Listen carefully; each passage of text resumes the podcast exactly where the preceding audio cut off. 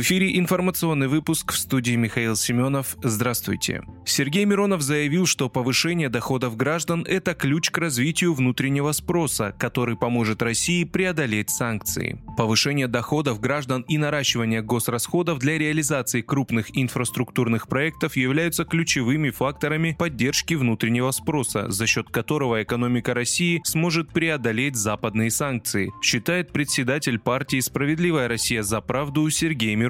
Он отметил, что стратегия развития предусматривает реализацию крупных региональных и федеральных проектов, которые дадут мощный эффект для отрасли экономики и территории России. Это предполагает серьезное финансирование со стороны государства. За счет каких ресурсов? В первую очередь за счет ФНБ, которую, надеюсь, теперь будут использовать на благо страны в гораздо больших объемах. Жизнь заставляет делать то, к чему наша партия давно призывала, сказал парламентарий. Политик уточнил, что одним из таких крупных общероссийских проектов должно стать строительство жилья, в том числе социального.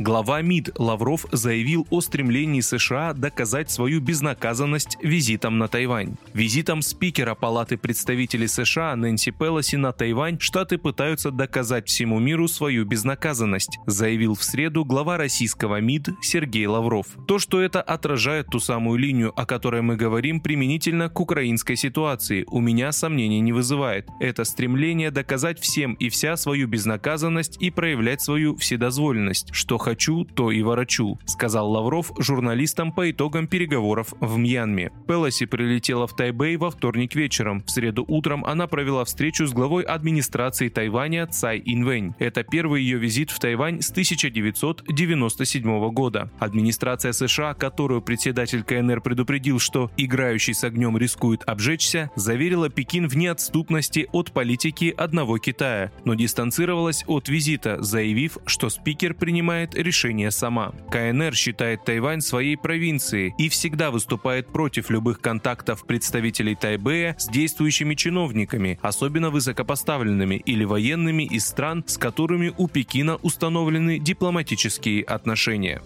Шрёдер призвал запустить «Северный поток-2». Бывший канцлер Германии Герхард Шрёдер выступил за скорейший запуск в эксплуатацию «Северного потока-2» ради снижения финансовой нагрузки на европейцев. Об этом он заявил в интервью журналу «Штерн». По словам политика, открытие газопровода может проще всего решить острую проблему нехватки топлива. Самым простым решением было бы ввести в эксплуатацию газопровод «Северный поток-2». Он уже закончен. Если дела пойдут совсем плохо, есть этот трубопровод и с обеими работающими ветками газопровода у нас не будет проблем с поставками для немецкой промышленности и немецких домохозяйств, пояснил Шредер. Экс-председатель немецкого правительства также осудил отказ нынешних властей от проекта, предупредив о грядущих последствиях, среди которых в первую очередь снижение уровня жизни населения. Запрет Росавиации на полеты в 11 аэропортов на юге России продлен. Росавиация продлила запрет на полеты в 11 российских аэропортов в центральной и южной частях страны. Ограничения ввели 24 февраля из-за военной операции на Украине. Теперь он действует до 11 августа. Приостановлены полеты в аэропорты в Анапе, Белгороде, Брянске, Воронеже, Геленджике, Краснодаре, Курске, Липецке, Ростове-на-Дону, Симферополе и Элисте. В качестве альтернативы рекомендуется пользоваться аэропортами в Сочи, Волгограде, Минеральных водах, Ставрополе и Москве. Вы слушали информационный выпуск. Оставайтесь на справедливом радио.